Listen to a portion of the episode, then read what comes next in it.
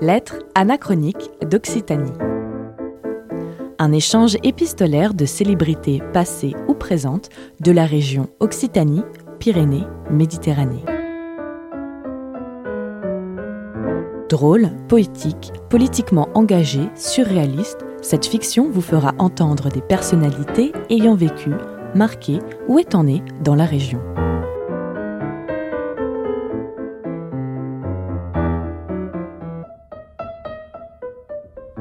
Lettres anachroniques d'Occitanie, une fiction radiophonique proposée par le collectif des radios libres d'Occitanie et la région Occitanie, Pyrénées, Méditerranée.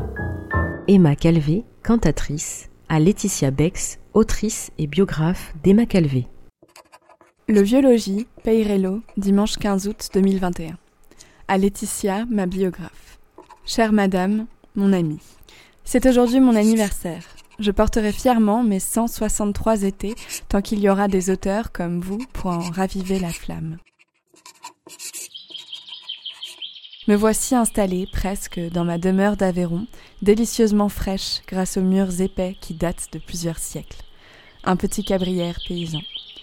Que je voudrais vous avoir à mes côtés pour qu'ensemble nous regardions le temps qui passe sur les terres et le monde qui nous entoure. Mes fenêtres donnent sur les gorges de la Jonte et du Tarn. Je ne connais de plus beaux peupliers que ceux de la Jonte, ni de plus beaux rochers que ceux de Capeluc.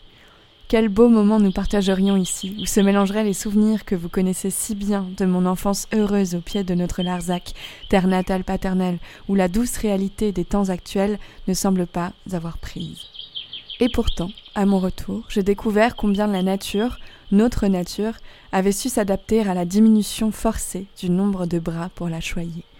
Plus que jamais, son avenir préoccupe nos semblables citadins qui ne s'en sont de longue date pas plus souciés que du sort de ceux qui la chérissent depuis toujours.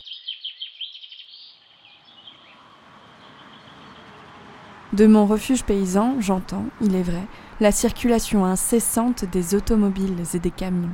Ils transportent personnes et marchandises sur le dos au reflet d'argent de ce long serpent de bitume au nom de code A soixante-quinze, qui ondule, immobile, reliant le nord au sud par monts et vallées.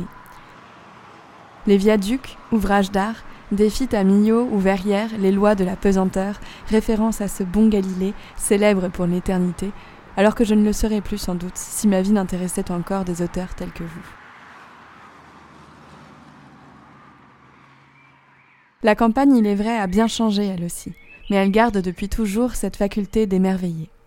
Dans ma vallée du Tarn, la vigne et les cerisiers griffent le paysage en longues rangées qui tentent subrepticement d'échapper à l'ordre géométrique de leur plantation.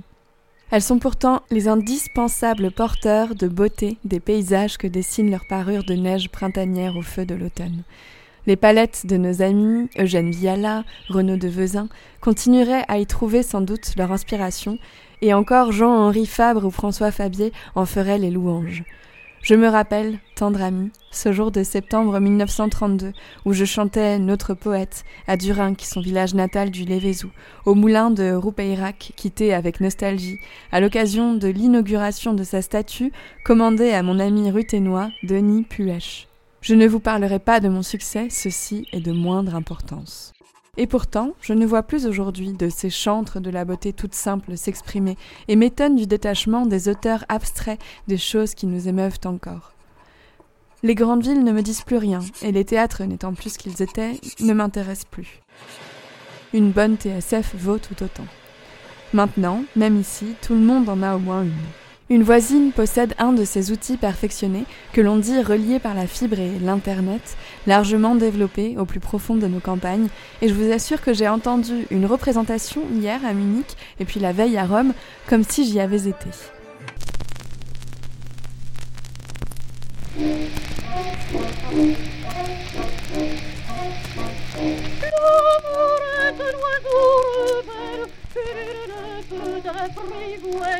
Les plus grands virtuoses du monde ont fait des disques esquis, et je peux leur faire recommencer leurs morceaux indéfiniment. En Occitanie cet été, et malgré la perfide pandémie du nom de Covid, nom de code ou nom de guerre, les spectateurs continuent à s'ouvrir aux musiques diverses proposées par les nombreux festivals. Il y en aura pour tous les goûts, l'essentiel n'est-il pas de continuer à communier à l'art ? Autour de moi, les musiques sacrées et du monde résonnent sous les voûtes abbatiales ou cathédrales de Sylvanès, Conque, Fontfroide ou Maguelone.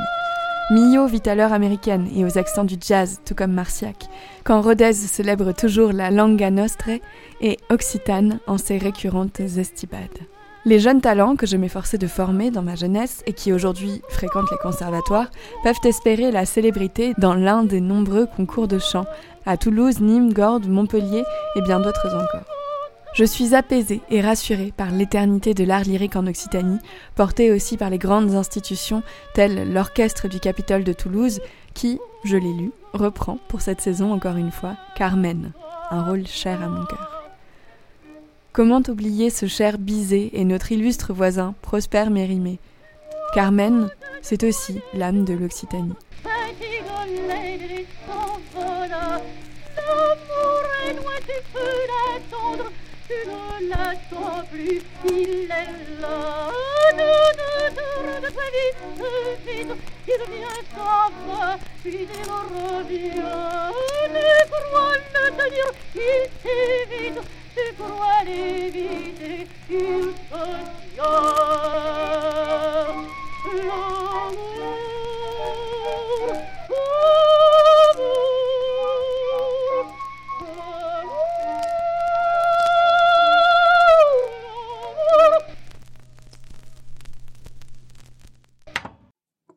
Je ne me soucie point de ma notoriété et vous laisse la flatter par l'intérêt que vous portez avec vos écrits à ma personne.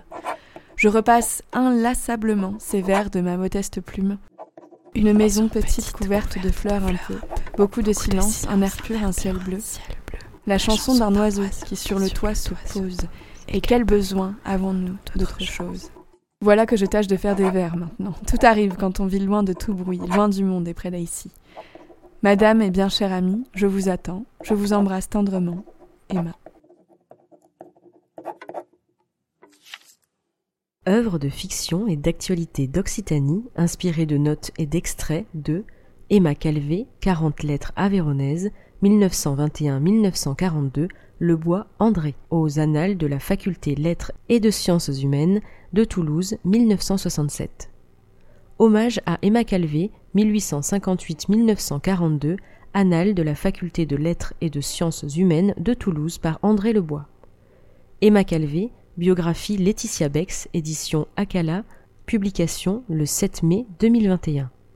Extraits musicaux, La Habanera de Carmen, Seguedille de Carmen.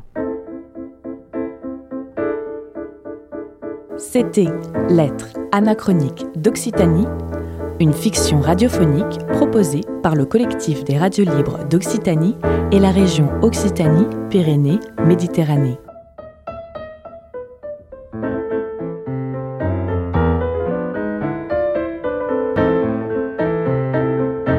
Une production Radio Temps Rodez.